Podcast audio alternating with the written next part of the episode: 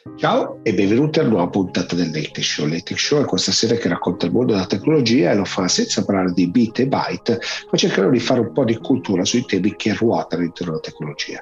Questa è una puntata particolare, parleremo con un amico, Dario Colombo, un giornalista, di tutto ciò che ruota intorno alla querella sulle news e insomma, sul pagamento delle news da parte dei social e dei motori di ricerca che è avvenuta in Australia e che ripercussioni potrà avere nel mondo, ma parleremo anche di sicurezza e non solo, eh, andremo anche a capire cosa c'è dietro a tutto il mondo degli sports, quindi dei videogiochi eh, giocati insomma, da professionisti. Come sempre vi invito a mettere like, a condividere, a mettere mi piace, iscrivervi ai canali, quant'altro se state guardandolo su un social network. Se invece lo state guardando in tv, insomma segnalate che state gradendo questa trasmissione e come sempre vi invitiamo a porci delle domande. Non perdiamoci più in chiacchiere e partiamo.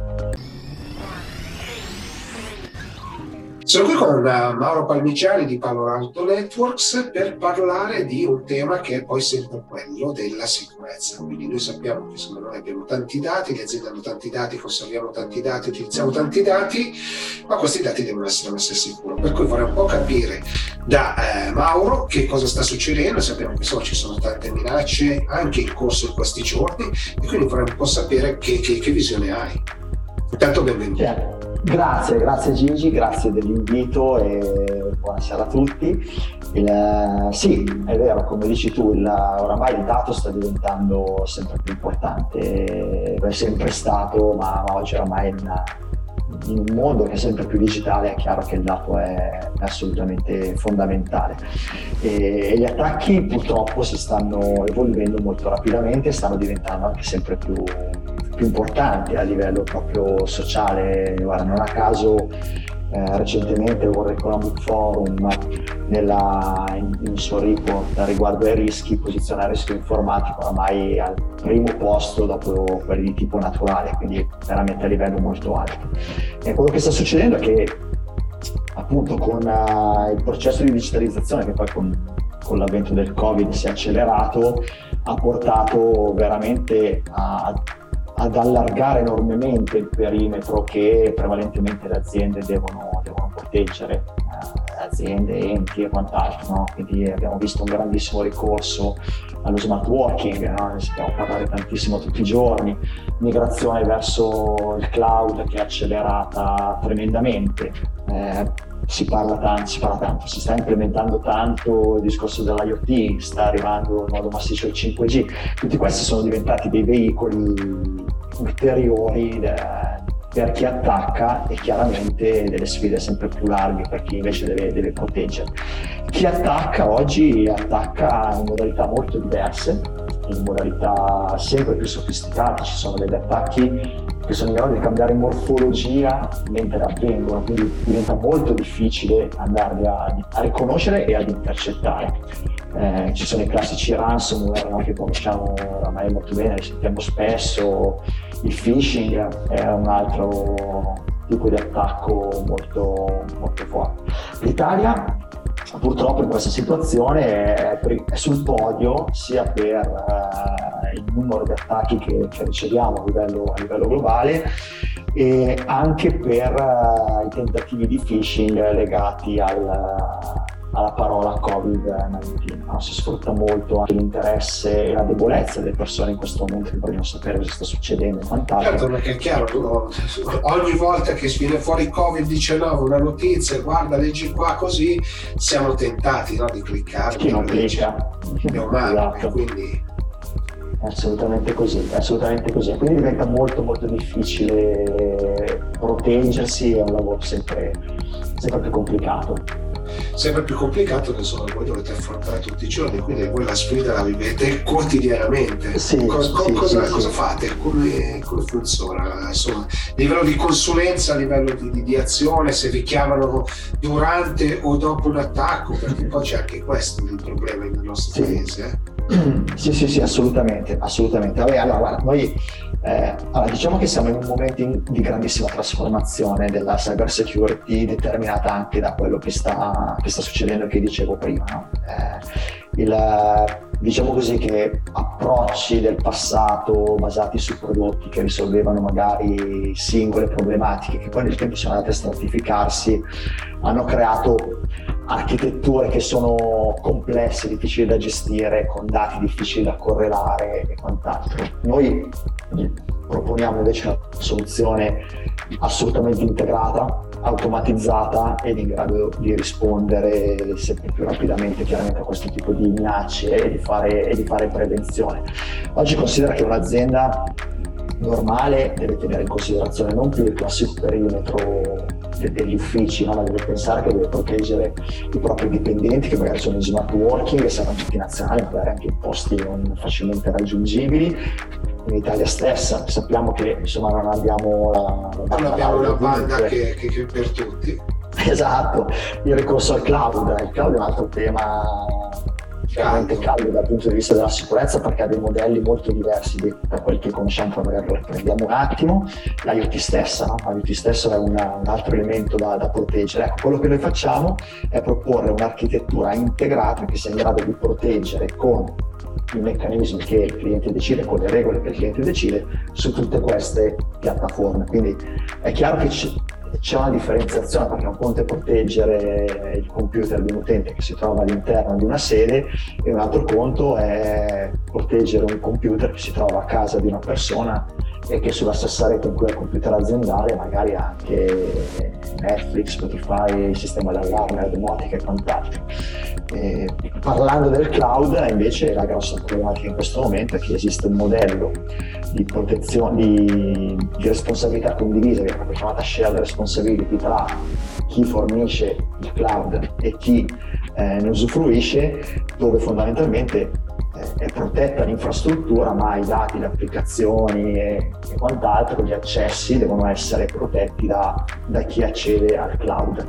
Con la grossa differenza è che oggi una delle ragioni per cui si ricorre al cloud è la velocità, la velocità di esecuzione e la velocità comporta anche possibilità di errore. Tieni presente sono dei numeri che secondo me fa abbastanza impressione, dice che il 95% dei breach a livello di cloud viene, viene causato dall'errore umano, che è tantissimo se ci pensi, no? quindi c'è molto, molta attenzione anche a quella che è la, la compliance e il supporto a chi sviluppa applicazioni all'interno del, del cloud, perché il rischio di esporre magari dei dati in modo pubblico, dei dati aziendali in modo pubblico è, è alto, quindi è importante che anche quella parte sia protetta. L'IoT anche a sua volta porta delle ulteriori grosse criticità perché dobbiamo considerare che a parte oggi IoT è tanto, no? per esempio adesso attacchi in ambito IoT, quelli più importanti oggi stanno avvenendo nell'ambito sanitario, è chiaro, no? Un momento in cui la sanità è importante, attaccare lì dà dei risultati abbastanza immediati ed eclatanti, eh, però pensiamo anche alle linee di produzione queste sono magari gestite da sistemi che dal punto di vista del controllo dei macchinari sono estremamente moderni, ma magari dal punto di vista informatico certamente non montano l'ultima versione del sistema operativo disponibile, quindi magari hanno delle vulnerabilità e questi non vengono cambiati o upgradati così rapidamente come magari lo facciamo sul nostro computer o sul nostro telefonino. Quindi e poi mai come in questo periodo la manutenzione è diventata complicata, no? perché è più difficile spostarsi, bisogna, prima si andava in due, adesso si va da soli, quindi ci sono tante problematiche no? che concorrono a questi problemi. Sì, sì, sì, sì. ma la manutenzione è proprio un punto caldo della manutenzione. Allora, la, che sta impattando in due modalità differenti sulla, sulla, nell'ambito della cyber security. No? Uno magari è quello più noto dell'ultimo periodo legato all'attacco SolarWinds che è balzato alle cronache rapidamente, questo fondamentalmente è nato sul fatto che eh, è stato attaccato e prodotto diciamo, un sistema, un, un, nuovo software che doveva essere un upgrade che veniva fatto da remoto e fondamentalmente aperto a delle backdoor, fondamentalmente sistemi che hanno subito questo, certo. Questo tipo di upgrade, quindi è un'operazione di manutenzione assolutamente normale e banale, quindi ci fidiamo di una cosa banale ed è successo quello che è successo. E dall'altra parte il fatto che sia difficile fare manutenzione, per quando siamo estremamente attenti a questo aspetto, ha portato molti clienti a voler uh, o virtualizzare o mettere nel cloud anche le risorse di sicurezza, quindi non più soltanto utilizzo il cloud, vabbè, ci sa che sono le modalità software as a service, quindi prendo un'applicazione che può stare ovunque esso sia nel, nel cloud, oppure porto, sposto proprio pezzi nel sistema informativo, i cosiddetti workload all'interno del cloud, quali sono parte del motore del business della, della mia azienda. No?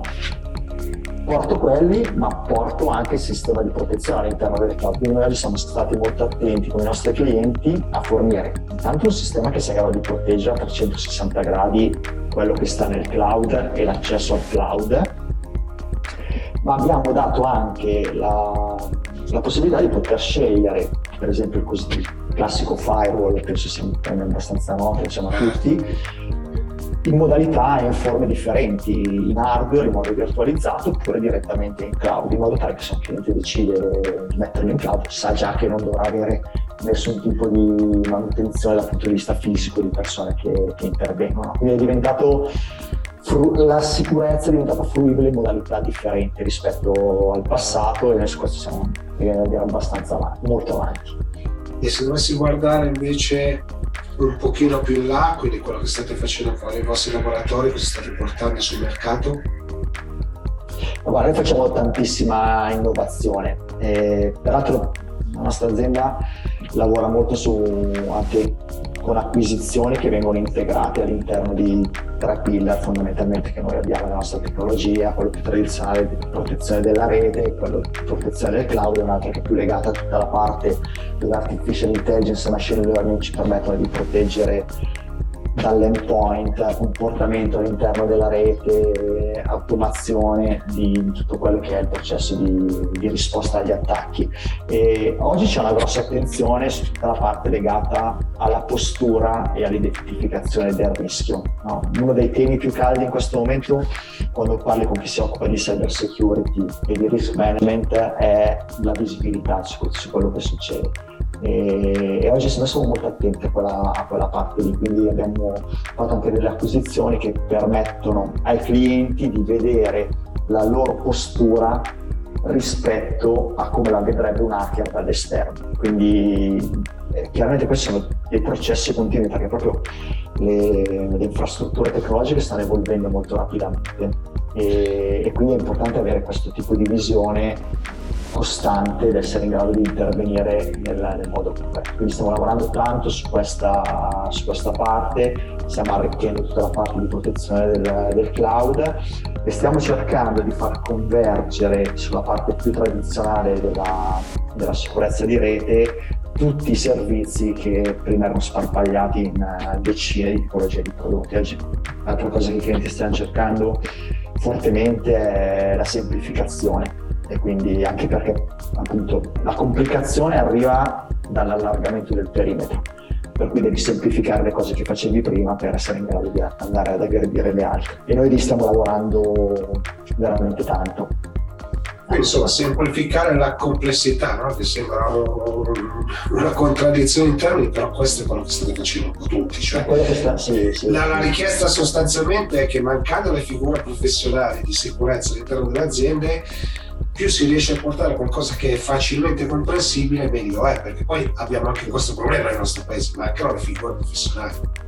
Sì, esattamente, guarda, infatti il tema ha tendenza dell'automazione oggi è fondamentale, no? quello che si sta vedendo è che a parte che mancano effettivamente i talenti e noi anche degli investimenti con le università per creare delle cyber academy, abbiamo creato già tante anche in Italia e continueremo a farlo per creare talenti che veramente finiscono immediatamente nel mercato del lavoro perché c'è grande richiesta. Però dall'altra parte il lavoro manuale è diventato troppo. Per conto che l'espansione di tutto quello che stiamo dicendo, l'IoT, smart working, cloud, eccetera, genera chiaramente degli allarmi, no? non sempre magari determinati veramente da un attacco. Molti sono falsi positivi, no? Esatto, esatto. Quindi c'è tutta una parte, quando parliamo dei Security Operation Centers, sono abituati a ricevere tutti gli allarmi e li gestivano in modalità manuale. Ecco, quello che noi facciamo è creare una correlazione tra tutte le informazioni legate alla sicurezza che arrivano dai, dai vari punti, nessuno lo chiamiamo sonde, ma può essere un firewall, può essere un sistema di endpoint, qualcosa messo nel cloud, li raccogliamo e troviamo le soluzioni, automatizziamo tutta una serie di allarmi che arrivano dando già un'immediata, un'immediata risposta, andando ad abbattere in modo drastico, ma si parla di numeri superiori al 90%, il, il lavoro manuale.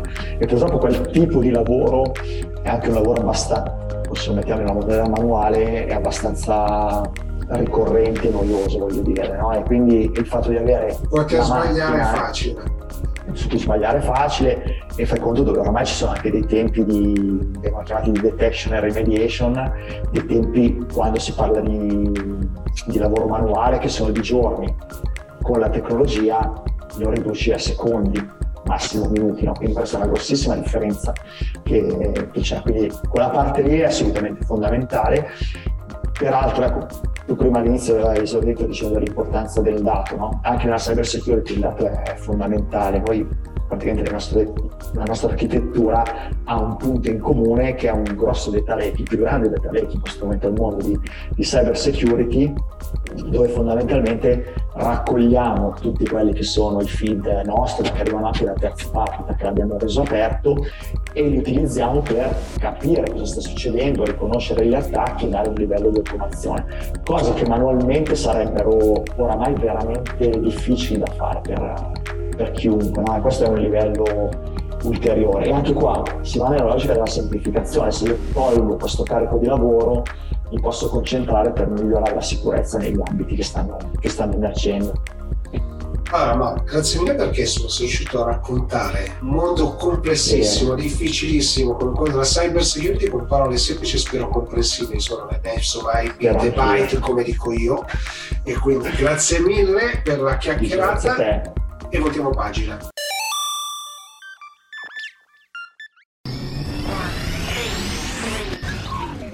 Sono qui con Dario Colombo. Dario Colombo, per cominciare, è un collega, è un collega che di solito è abituato a fare domande e quindi invece qui lo coinvolgo e lo interrogherò io su, su un tema che è un tema abbastanza interessante, che non è tanto interessante per noi giornalisti perché riguarda un po' la categoria giornali ed editori, ma credo che riguardi noi come cittadini, quindi appartenenti a uno Stato, riguarda come, come professionisti del, del, campo, ma riguarda anche come eh, appartenenti diciamo, a una comunità che eh, fornisce delle notizie attraverso i vari servizi digitali, che possono essere i social, che possono essere i motori di ricerca, ma che possono essere anche i siti. E quindi, intanto ricominciati dal benvenuto Dario. Grazie, ciao ho fatto un'introduzione un po' così. Eh, il, tema, il tema, se vuoi, lo introduco io, è, sono le news che nel, in uno Stato, anzi in una grande nazione come l'Australia, eh, sono state un po' messe un po' soqquadro. Perché? Perché a dicembre, no, insomma, nel 2020 hanno fatto una legge che entrava in vigore nel 2021 in cui i social network e i motori di ricerca dovevano eh, pagare gli editori nel momento in cui venivano inserite le notizie sui social o sul motore di ricerca. E questo cosa ha creato? Ha creato un problema per cui Google e Facebook principalmente, ma non solo loro, hanno tolto le news dal, dai loro canali e quindi insomma è successo quello che è successo, quindi un problema, dopodiché la cosa piano piano sta rientrando, Facebook ha reintegrato, ha trovato un accordo con lo Stato, Google ha trovato un accordo con i grandi editori, quindi insomma è un po' il tema del giorno, no? cioè come noi ci informiamo eh, e lo facciamo solitamente sì, sui nostri siti eh, abituali, magari i nostri giornali, per cui questo è sicuramente importante, ma molto spesso andiamo a cercare delle notizie o comunque delle informazioni sul motore di ricerca o perché ci appaiono sul nostro wall di, di, di, di social. No? Questo è quindi un po' la chiacchierata. E, ho fatto un articolo in cui sono, ho smosso un po' le acque su questo tema perché? Perché secondo me il problema principale non è chi fa business su questi, sulle notizie, sui contenuti, ma soprattutto sullo Stato che deve essere furbo nel legiferare. No? Quindi era un po' questa la mia discussione, ci sono tanti player e quindi giro adesso un po' a te la parola, mi sembra non solo io, mi piace intervistare. Sì, ma infatti Gigi tu hai, quando hai postato e posto il problema l'altro giorno su LinkedIn, così ne citiamo uno che non, non, che non è tra quelli. Quindi cioè, siamo tranquilli.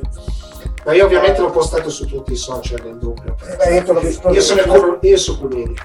Lo so, lo so, ma infatti è, è, ragionevole, è ragionevole farlo, è ragionevole che tu lo sia, ma va proprio nella direzione, tra l'altro, di quello che hai appena detto. Perché comunque quando avevi posto il tema, eh, ti ricordi, i, i commenti eh, erano stati abbastanza consonanti. Io stesso ti avevo detto, guarda, qui ci sarebbe da parlarne, fare la storia di internet, della internet neutrality e di tutto quello che è venuto dopo, la storia del nostro essere digitali, la tua digilosofia uh, insegna in questo senso e potremmo, potremmo fare, parlarne per ora, però adesso vediamo di essere più concreti. Tu hai citato un caso, uh, un caso che è emblematico della, della suddivisione dei, dei poteri e dei doveri eh, che, esiste, che, esiste, in questo mondo digitale, che è quello, quello statuale e quello privato. Noi abbiamo avuto uh, due entità, una statuale e, e, diciamo una privata, che si erano più di una, ma comunque... Sì, le entità che comunque fanno business su questo. Ah, che sono arrivati allo scontro, è uno scontro improprio, inesatto, sbagliato, o, ovviamente c'è stato un inizio che è stato quello statuale, poi lì è stato l'errore dal mio punto di vista principale, eh, poi ovviamente è arrivata una, una, una ripercussione, una, una, ritorsione dall'altra parte, scomposta anche quella se vogliamo, perché la, decisione di chiudere tutto perché non mi va bene la legge che hai fatto. Tu sei un cittadino del mondo, tu competi con il tuo business in tutti i paesi, quindi in teoria in tutti i paesi, non in teoria, in pratica in tutti i paesi in cui vai devi rispettare la legge quindi puoi dire non mi piace quella legge, ma eh, la norma era sbagliata, era, era, posta male, andiamo alla sostanza. Eh, da cosa è generato questo, questo, errore di fondo? Generato da, da, dalla commistione dal punto di vista dei ruoli, eh, nel senso che eh, quando lo Stato, quando lo, noi chiediamo allo Stato di fare la parte del privato, viceversa al privato chiediamo di, garan- di darci le garanzie che dovrebbe darci lo Stato, quindi noi stessi eh, entriamo in un terreno che non ci consente più di muoverci sul cielo. Nascono le incertezze, nascono gli errori che sono, è come quando eh, lanci la palla ma non hai la copertura, poi dopo ti arrivano, ti arrivano no? le risposte in contropiede da tutte le parti e scopri che la tua difesa doveva essere a, a 4 ed è a 2. Non va bene in questo modo, eh, soprattutto non affidiamoci, eh, eh, non, affi- non, affidiamo eh, responsabilità a chi non ne può. Mi volevi dire qualcosa di? No, no, io sono, sono d'accordo, no? ma credo che ci siano due problemi di fondo, no? cioè una mancanza di conoscenze da parte dei legislatori sulle tematiche reali, quindi una mancanza di dialogo con le, big tech, e questo sicuramente è vero perché insomma, sappiamo che le lobby esistono in tutti i settori, quindi ci mancherebbe altro, noi siamo delle verginelle che arriviamo adesso, però ogni tanto capire cosa succede sarebbe utile. D'altra parte abbiamo un, un enorme problema che è quello degli editori che sono totalmente estranei da questa discussione, no? Gli editori sono quelli che poi accendono le macchine per fare arrivare le notizie certo. alle persone. Sono strani perché vengono tenuti fuori, oltretutto. Perché eh, se vengono tenuti fuori, però la storia chiede... Big, tech, state big tech private pensano di giocare la propria partita tenendo fuori gli altri interlocutori, che sono appunto gli editori e i fruitori di ciò che producono gli editori. La partita non è a due, ma è a quattro. E questo è secondo me il problema, no? cioè nel senso non si, è, non si è mai arrivati a un tavolo in cui si guardano esatto. questi problemi nel modo corretto. Perché? Perché è facile per, una, per le big tech, diciamo così, guardare gli Stati Uniti, no? che è un orto eh, facile. Esatto Facile perché? Perché eh, sono tanti stati, tante federazioni, noi pensiamo che sia una cosa sola, ma sono tanti stati, tante federazioni e soprattutto diciamo, c'è un modo di fruire l'informazione che è sempre stato plurale per definizione, no? ma nelle altre nazioni non è così. I piccoli editori in molte nazioni sono più importanti dei grandi editori e, e, non voglio entrare nei termini poi raccolta pubblicitaria, cioè che lì ci aprirebbe un altro mondo, no? Io credo che la pluralità dell'informazione oggi sia determinante perché? Perché i social ci insegnano che ci aprono la nostra bolla, le nostre informazioni restano all'interno di quelle bolle. Io credo che allargare questa discussione, far sedere al tavolo utenti, editori, Stato e big tech sia fondamentale, cioè nessuno deve sostituirsi all'altro assolutamente fondamentale, hai citato un tema proprio perfetto per raffigurare la pluralità, eh, del resto noi come italiani abbiamo comunque eh, una, siamo abbastanza simili a quel mondo tu hai dipinto americano, perché comunque l'Italia è sempre stato una, un, un, paese dove la piccola editoria, eh, l'editoria locale, mh, mm, ci sono delle motivazioni storiche perché lo è in questo modo, ha avuto e ha, uh, ha un ruolo. Um, il poter far mh, discutere eh, della, della, propria della diffusione del proprio prodotto anche a questi interlocutori è fondamentale. Secondo me era fondamentale uscire dall'equivoco eh, cui, da cui ho promanato tutto, che è quello della, eh, del voler ascrivere a soggetti terzi una responsabilità di un servizio pubblico garantito che questi non possono avere. Gli si dà, mh, mm, mm, come dire, si, si pone la questione in un modo sbagliato. Il servizio pubblico non può dare solamente una, una emanazione statuale. Statuale o sovrastatuale, se vogliamo, se vogliamo vedere in chiave europea, certo. come probabilmente sarebbe il caso anche di fare, come probabilmente sarebbe il caso anche di fare, ci sono delle iniziative che stanno cercando di fare un... No, adesso vogliamo parlare di Gaia X, se vuoi ne parliamo, no, eh, di porre la questione in un senso coordinato. Non diamo uh, responsabilità a, a, soggetti terzi che non è. E questo vuol dire soprattutto rispettare il proprio ruolo e quindi preparare il posto al tavolo per tutti quelli che devono esserci. E ribadisco, sono quattro i soggetti, ma io credo che tu sia d'accordo con me. Assolutamente. Sono gli stati, ci sono i, i, diciamo pure le big tech, ci sono gli editori, che sono eh, la componente fondamentale, ci sono i fattori, cioè ci sono i cittadini, che poi sono i proprietari, se vuoi, di, eh, anche dello Stato. E quindi però eh, in, questo, in, in, in, fase di legiferazione non possono esserlo perché correttamente hanno in, pieno spirito democratico demandato lo Stato da parte eh, di rappresentanza normativa. Quindi questo è.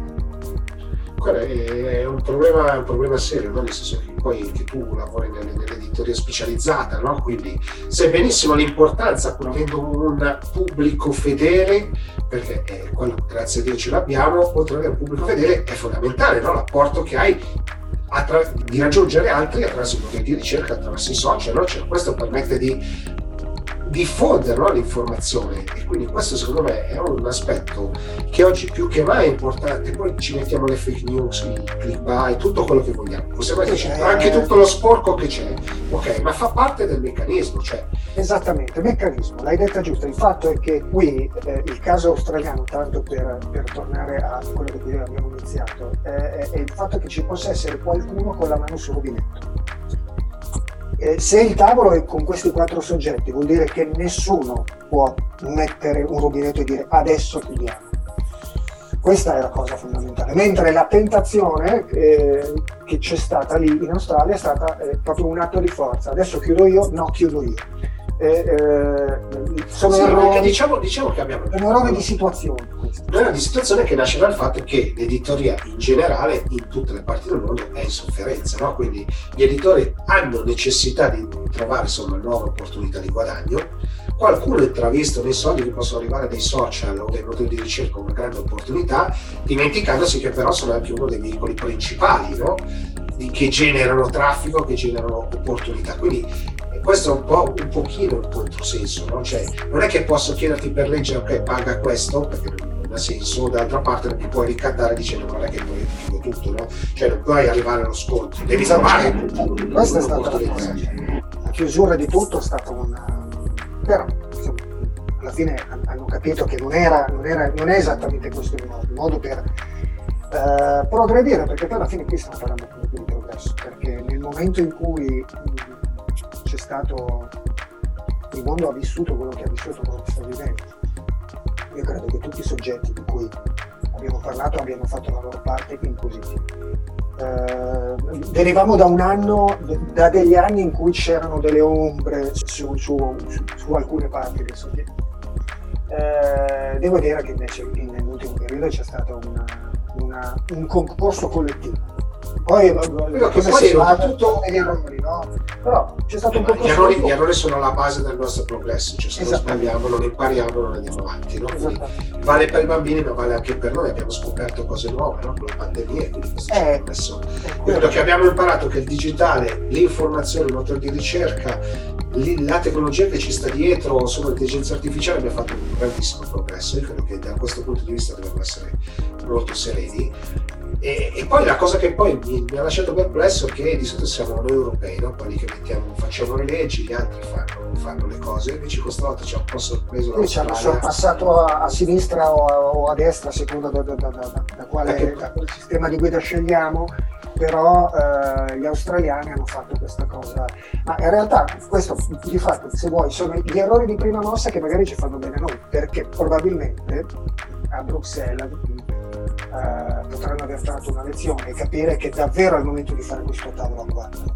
Editori, stati, eh, big tech e citizen, citizenship in qualche modo rappresentata.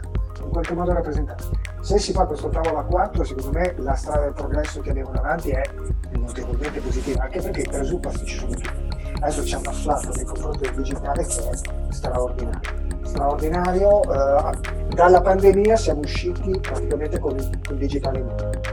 Questo, cioè tutti hanno capito, se ne, se ne uscirà da questa cosa con l'arma digitale. Quindi, quale occasione migliore per davvero fare questo tavolo comunitario, stati, big tech, editori e citizen, eh, sul, su, sull'utilizzo di un mezzo comune alla fine vediamola così, vediamola in maniera semplice. No, no, sono d'accordo, no. credo che insomma, ci saranno altre occasioni per parlarne, Dario vorrei fare veramente qualcosa, sto coinvolgendo un po' di gente, quindi eh, sì, sì, sì. ci arriverò, faremo quel caso magari una bella diretta su un po' tutti i social, anche su qualche motore di ricerca se ci dà una mano, come, ricordiamoci che magari qualcuno di questi motori di ricerca è anche padrone di, di, di, altri, di altri servizi social, no? quindi va bene, così parliamo di questi aspetti cercando un po' di coinvolgere tutti, no? sentire un po' tutte le campane e riuscire, a, secondo me, a formare un'opinione su questi temi che molto spesso restano all'interno di noi giornalisti e poco altro. Va bene, allora, grazie mille Dario per la chiacchierata, insomma, abbiamo toccato magari un tema che è meno eh, digitale del solito, ma che poi è al centro della vita digitale di tutti noi. Eh sì, al centro della società, per cui... È... Quindi è, è, è, è il problema forse principale del digitale in questo periodo, oltre alla sicurezza, sono tutte queste cose qui, e quant'altro. Quindi grazie mille per la chiacchierata e voltiamo pagina.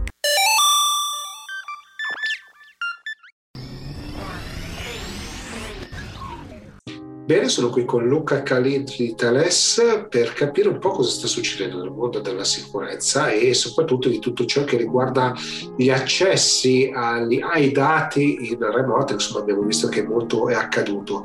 Quindi intanto cominciare, benvenuto Luca. Grazie Gigi, buongiorno a tutti. Sì, ehm, come dicevi giustamente tu, è un momento un po' particolare, nel senso che stamattina parlavo con, con un nostro cliente e mi diceva che ormai sono 12 mesi che non vede più l'ufficio. Eh, di fronte a questo scenario che mh, alcuni mesi fa era totalmente inaspettato, totalmente non previsto, ci potevano essere due scenari. Lo scenario di spegnere tutto e eh, dimenticare diciamo, dell'operatività quotidiana oppure trovare delle soluzioni alternative. E di fatto gioco forza eh, molte aziende hanno trovato delle soluzioni alternative. Eh, noi vediamo dal punto di vista di sicurezza quindi la, la tematica di cui ci occupiamo quotidianamente due conseguenze diciamo più evidenti più forti. Da un lato quello di permettere agli utenti che lavorano da remoto di potersi collegare agli strumenti aziendali in modo sicuro. Eh, ci sono tante tecniche, tanti, tante possibilità. Eh, ad esempio la VPN è uno di questi, sicuramente molte aziende hanno attivato rapidamente da marzo 2020 eh, ad oggi dei servizi di questo tipo, ma questo non basta, diciamo, è una delle possibili strategie. Certo, eh, non basta secondo tale... tubo dove facciamo passare i dati per capirci che sia protetto, ma serve che poi sia protetto la, la zona di arrivo e la zona di partenza. Esattamente, grazie, grazie, mille per aver diciamo, declinato quello che è il concetto di VPN. Ehm, come dicevo, per Thales questo non è sufficiente, mh, mm, servono anche delle tecniche eh, ulteriori per diciamo, autenticare, quindi verificare l'identità eh, del, dell'utente, quindi ad esempio che Luca Calindri sia esattamente chi dice di essere o Gigi Beltrame che sia esattamente chi dice di essere e soprattutto verificare anche che possa accedere a una determinata applicazione, a un determinato set di dati eh, e addirittura anche con delle finezze ulteriori, come ad esempio che lo faccia da un IP proveniente dall'Italia, ad esempio nel mio caso potrebbe essere Monza o nel tuo caso potrebbe essere qualsiasi regione, ma che non sia ad esempio eh, un punto sconosciuto della Cina piuttosto che un punto sconosciuto della Russia o di altri paesi. O che, che... soprattutto improvvisamente sia cambiato. assolutamente, questo... assolutamente, assolutamente. E poi che la persona corretta acceda all'applicazione corretta e ai dati corretti. Quindi ci sono tutta una serie di eh, verifiche, di filtri che permettono comunque di ehm, autenticare con maggior controllo gli utenti corretti agli strumenti corretti. E questo diciamo lato utente. L'altro versante estremamente importante è quello poi della protezione dei dati nel momento in cui le organizzazioni appunto non, non vanno eh, in ufficio, non vanno sul data center eh, costantemente perché hanno più difficoltà a farlo, ecco che noi abbiamo assistito a un'accelerazione fortissima dell'adozione di cloud, eh, di soluzioni in cloud, anche da parte di aziende che magari fino a due anni fa si ritenevano un pochino più restie ad affrontare questo tipo di modello di erogazione dei servizi T. Oggi invece sembra che eh, giustamente, proprio per cogliere le opportunità date in termini di flessibilità e in termini soprattutto di rapidità di esecuzione e talvolta anche per avere delle applicazioni più moderne con una digitalizzazione del processo, by design, by default, ecco che il cloud diventa la soluzione. Per noi eh, diciamo, Thales da questo punto di vista rappresenta quella vocina che dice sì, certamente i dati, i workload possono essere digitalizzati, possono essere forniti in cloud, ma purché ci sia anche una gestione eh, della sicurezza allineata a, alle esigenze delle diverse realtà con cui operiamo. E quindi da questo punto di vista cosa proponiamo? Proponiamo di restituire nelle mani del cliente gli strumenti per gestire quella che è la, soprattutto la gestione crittografica eh, delle tecniche che proteggono i dati nei diversi ambiti cloud. Eh, quindi abbiamo tutta una serie di strumenti architetturali per dire perfetto, i dati vengono spostati in una eh, pletora di piattaforme cloud, qui parliamo appunto di modello multi-cloud, ma il cliente è in grado in qualsiasi momento di ehm, gestire il ciclo di vita della, della crittografia, delle tecniche di protezione di questi dati, avendone il pieno controllo. E talvolta ci siamo resi conto che anche da un punto di vista di compliance molte organizzazioni sono, sono assolutamente tenute, obbligate eh, o fortemente desiderose anche per proteggere la propria reputazione e evitare diciamo, gli impatti derivanti da un possibile breach eh, da questo punto di vista. E quindi sì, perché ricordiamolo, ricordiamolo no, che ci sono molte leggi per varie industrie, industrie dette in inglese, per vari, insomma, vari settori che regolamentano no? il passaggio dei dati, la gestione dei dati e come questi vanno utilizzati. E poi, come dicevi tu, per reputazione qualcuno vuole mettere ancora un cappello ulteriore, no? quindi avere il controllo di dove sono, dove risiedono, soprattutto nel momento in cui il cloud è letteralmente esploso, è fondamentale. Assolutamente, assolutamente.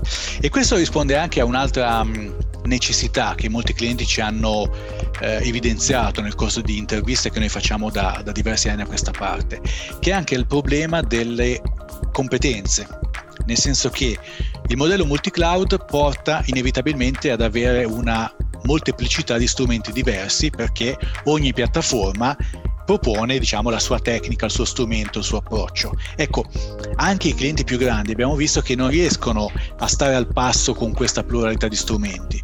Eh, è come dire, per, una, mm, per, usare una metafora, diciamo, saper guidare qualsiasi tipo di veicolo, dalla moto al camion alla USPA, ehm, perdonami la banalità, ma eh, è invece apprezzato il fatto di avere uno strumento che permetta di governare questo, questo, questo, ambito che è abbastanza complesso, abbastanza specifico, in modo molto semplice, ehm, sdoppiando, liberando tutte quelle che sono invece le peculiarità che ogni cloud provider propone come metodo proprio.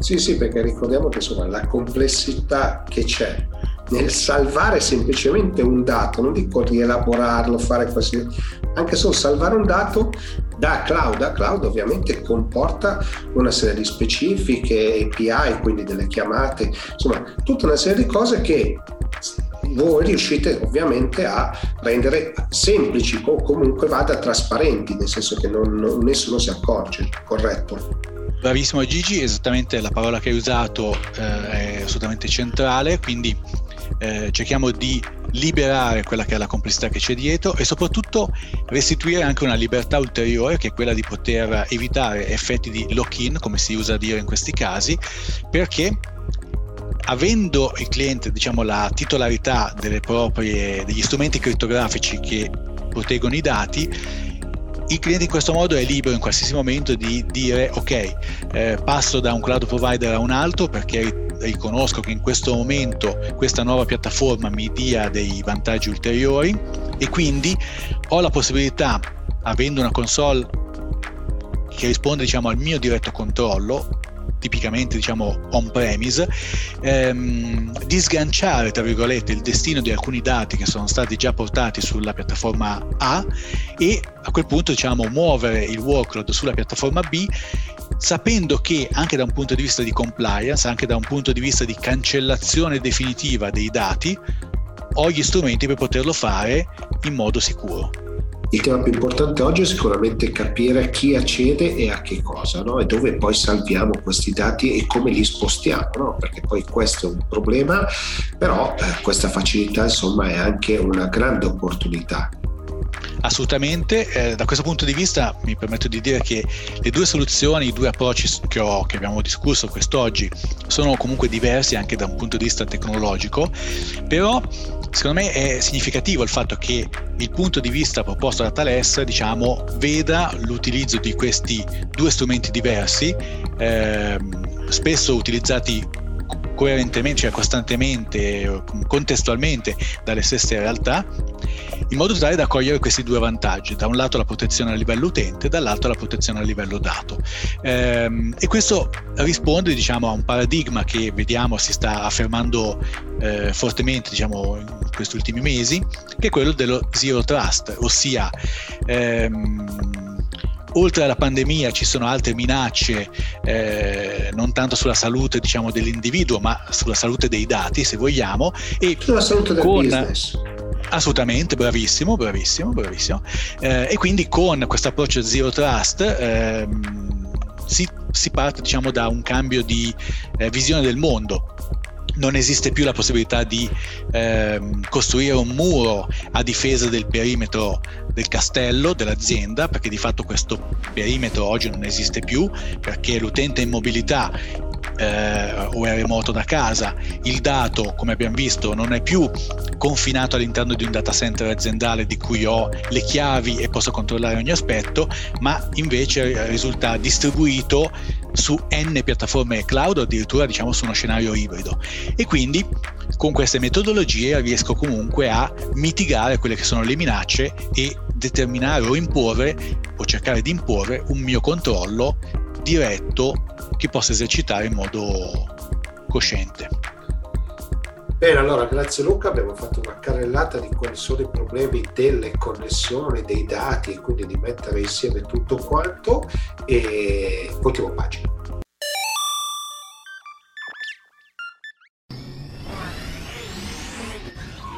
Sono qui con Massimiliano Rossi di Dive perché vorrei parlare un po' di esports, no? quindi di tutto ciò che è sport in digitale, quindi chi meglio di Massimiliano poteva raccontarci un po' cosa c'è dietro questo mondo, che è un mondo di grande appassione, di appassionati, di grande voglia insomma, di divertirsi, ma al tempo stesso insomma, è anche un grande business, quindi il business tra che sta crescendo, quindi intanto cominciare benvenuto Massimiliano. Grazie, grazie Gigi per l'invito. È, è, corretto quello che ho detto, c'è un mondo di passione ma che sta anche crescendo moltissimo o sbaglio? No, è perfetto quello che dici, rappresenta un pochino anche la mia storia. Io comincio, faccio i primi passi in questo settore circa sei anni fa ormai totalmente per passione e sono mosso dalla passione, eh, una passione personale verso questo settore per tanti anni che vedo crescere in Italia, vedo crescere innanzitutto in Europa e a seguire l'Italia e diventa a tutti gli effetti poi dalla mia passione il mio lavoro. Per cui sì, un, un movimento in grande crescita. Eh, raccontaci un attimino in che cosa consistono gli sport, perché sono mi rivolgo anche a un pubblico che non è così avvezzo a questi temi. Beh, i videogames eh, sono, sono diciamo sempre stati una forma di intrattenimento e, e c'è sempre stato chi è sembrato è stato più abile e più capace.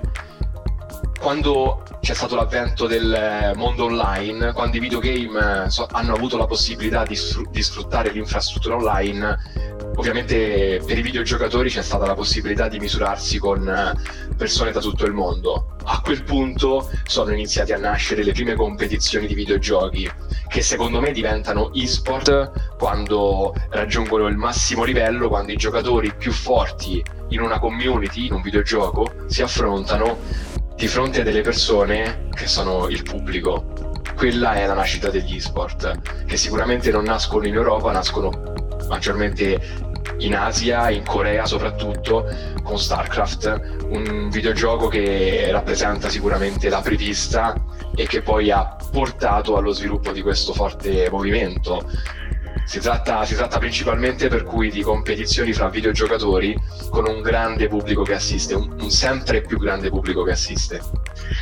E insomma purtroppo si è spostato nell'ultimo periodo dalle arene, soprattutto in Asia, ovviamente all'online, insomma sappiamo che ci sono canali che campano sostanzialmente di videogiochi tutto il giorno, no?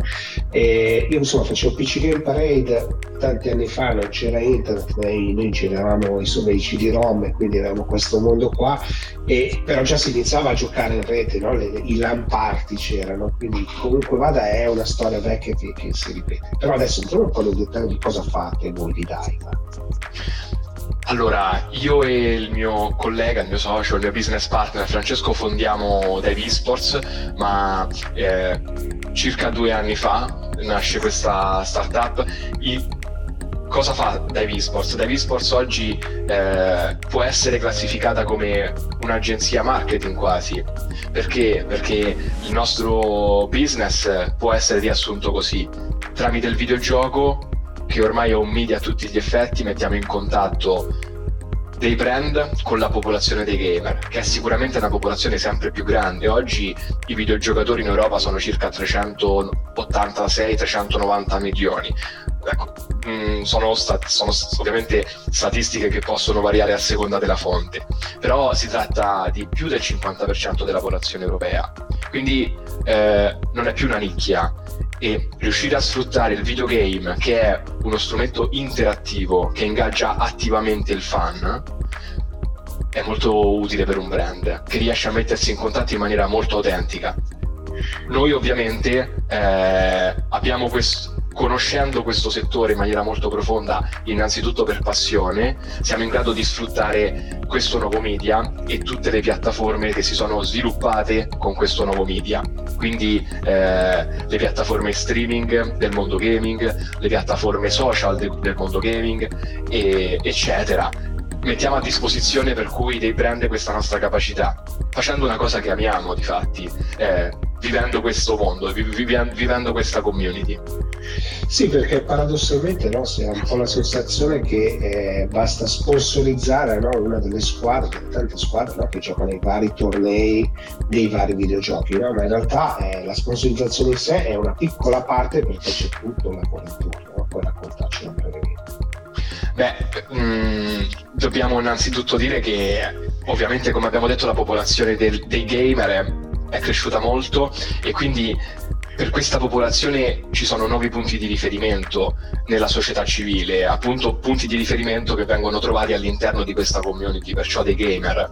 Dev Esports di fatti eh, non mette a disposizione solamente i propri asset team esport per i brand, quindi attività one shot oppure sponsorizzazioni più durature, collaborazioni più solide, più strutturate, ma in realtà un brand può essere interessato a raggiungere il proprio target tramite un, una celebrity, tramite un gamer, uno streamer, un influencer, chiamandolo nella maniera più appropriata per, questo, quanto riguarda la parte business, o addirittura può mettere in campo delle attività eh, torneistiche, quindi creare delle esperienze nei confronti del target che restano impresse insieme all'idea del brand e quindi aprendo una disponibilità mentale molto forte nel target. Nevisports fa proprio questo. Noi abbiamo di fatti, gestiamo, eh, realizziamo e gestiamo Team Esport per esempio al Team Sport di Samsung, il progetto Morningstars, eh, una case molto importante col quale Samsung lancia i suoi, prodotti, i suoi prodotti gaming nel 2017 e col quale diventa market leader. Non è solamente grazie a questo progetto, c'è il prodotto importantissimo, ma questo progetto ha una valenza molto importante, una vision del brand veramente, veramente avanguardistica. Abbiamo un roster di influencer che, come ho detto, sono dei gamer che fanno live stream per rimanere in contatto con la propria community e abbiamo anche realizzato degli eventi gaming ed esport eh, per dei brand creando appunto quello di cui ho parlato poc'anzi. Questi sono principalmente i nostri, eh, le, nost- i nostri processi operativi che abbiamo sviluppato in molti anni. Dave Sports, come dicevo prima, è, nato, è nata solamente due anni fa, ma io e Francesco ci siamo incontrati sei anni fa e abbiamo iniziato un percorso in questo settore con tanta passione e anche inserendo delle competenze perché eh, quello che è mancato eh, diciamo in Italia per sfruttare questa grande community per molto tempo sono state le competenze. Competenze che abbiamo portato grazie ai nostri background accademici, i nostri background personali all'interno di questo settore, vedendolo come un'opportunità non solamente per noi, ma un'opportunità per chiunque voglia eh, sfruttare questo, questa community. Per esempio, out of the box, oggi il videogame può essere visto anche da un'altra angolatura, che è quella di sfruttarlo come strumento educativo per le nuove generazioni. Sono molto, molto, molto difficili da raggiungere e da è molto difficile comunicare in maniera autentica con loro ma si può farlo tramite videogame, che quindi non deve essere visto come un dogma, come qualcosa di eh, perverso, ma può essere visto come uno strumento per entrare in contatto e portare dei valori sani alle nuove generazioni. Ed è un po' questa la nostra vision, è un po' questa la nostra mission anche. Eh, Massimiliano, ma se invece guardassi un po', un po' in là, insomma, questo 2021 come lo vedete? Come tu prima hai sottolineato, il 2020 è stato un anno particolare per, eh, per la società. C'è, stato, c'è, stata la pandemia che a un certo punto ha interrotto la nostra attività in, diciamo per come, stata, per come la stavamo facendo in quel momento. Noi abbiamo una sede, un headquarter, siamo una delle poche realtà in Italia che, vive, che, che lavora in questo mondo molto digitale, appunto, ma aveva allo stesso tempo un headquarter e portava gli atleti, gli streamer in sede a fare delle attività con lockdown eh, abbiamo dovuto tornare un po' alle nostre origini e tornare totalmente nel, nel mondo online. Ovviamente eh, noi per natura siamo, siamo, capaci, credo, quindi abbiamo sfruttato questo momento, se così posso dire, e il 2020 è stato un anno in cui questo settore è cresciuto molto perché ha potuto dimostrare il suo valore. Purtroppo il 2021 sarà un altro, sembrerà e sembra che sia un altro anno molto difficile e per cui in realtà an- ancora un anno di crescita eh, delle piattaforme tramite cui lavoriamo. E quindi il 2020 e il 2021 sono stati due anni paradossalmente eh, in cui questo mondo sta vivendo sicuramente un periodo di fortuna in questo contesto sfortunatissimo che però non vediamo l'ora che finisca perché quello che ci manca tanto poi è trovare e avere contatto con la nostra fanbase avere gli eventi live gli eventi endemici di settore che sono eventi che erano già partecipati in maniera molto importante però questo 2021 vogliamo insomma che sia un anno di strutturazione, di eh, solidificazione e ancora di educazione rispetto alle opportunità che può offrire questo settore, perché nelle tante interlocuzioni che facciamo possiamo trovare brand come Samsung avanguardisti che riescono a vedere eh, diciamo, le opportunità e brand invece che ancora devono scoprirle. Noi siamo qui a disposizione per, fa- per permetterglielo e abbiamo comunque capito insomma, abbiamo la consapevolezza che i videogame sono a tutti gli effetti no? una parte importante dell'entertainment no? e questa è secondo me un'altra cosa che ci stiamo portando dietro se dovessi guardare un pochino oltre diciamo finirà prima o poi questa pandemia vi state già preparando? Sì, ci stiamo già preparando. Eh, penso sia notizia calda appunto che abbiamo, costru- abbiamo realizzato, ci siamo insediati nel nostro nuovo ufficio e proprio perché eh, ci stiamo preparando al momento in cui potremmo riaccogliere i nostri, i nostri asset all'interno del, del, nuovo ufficio.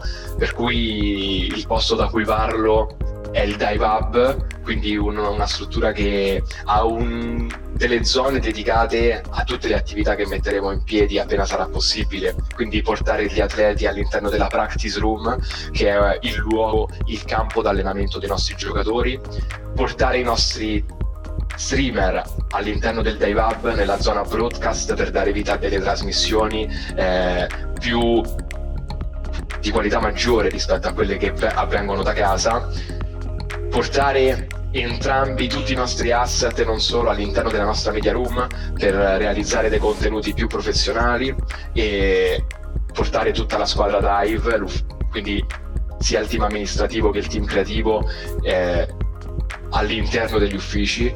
Questo è come ci stiamo preparando al 2021 e ci prepariamo, ci, in realtà torneremo a, a, rifare le attività che avvenivano offline, quindi tutti gli eventi e-sport e gli eventi gaming che sono appunto gli eventi endemici del nostro settore. Quindi insomma possiamo dire che Davi Esports sta diventando una media company a tutti gli effetti.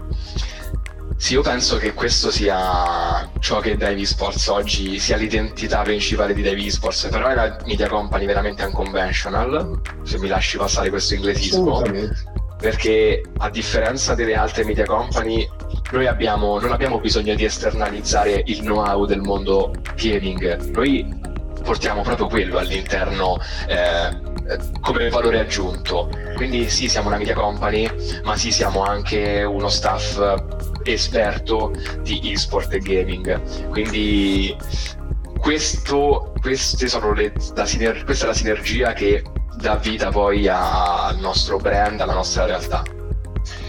Va bene allora Massimiliano, grazie mille per la chiacchierata e in bocca al lupo perché insomma dobbiamo metterci solo un po'. Voi vi rimboccherete le maniche, però insomma dobbiamo essere un po' tutti pronti a questo momento insomma, che tutto ripartirà.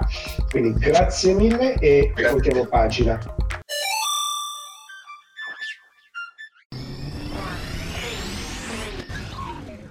Bene, siamo giunti al termine anche di questa puntata del Late Show, questa serie che racconta il mondo della tecnologia e cercare di fare un po' di cultura del digitale.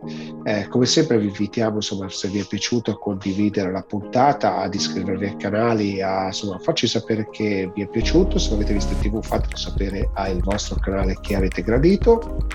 Se invece avete delle domande non esitate a contattarci, eh, cercheremo insomma di eh, rispondere alle vostre richieste. Eh, ultimamente ci chiedete tantissimo, soprattutto molte aziende, molti manager, molti imprenditori di sicurezza, cerchiamo di fare il possibile, però insomma se andate a vedere lo storico di tutte le puntate, ormai siamo alla 34esima eh, o alla sedicesima della seconda stagione, insomma troverete tante volte l'argomento riproposto, quindi molto probabilmente troverete già lì la risposta. Ci trovate anche in podcast sulle piattaforme principali, quindi Spotify, Apple o Google. Non mi resta altro che salutarvi e rimandarvi alla prossima puntata. Ciao!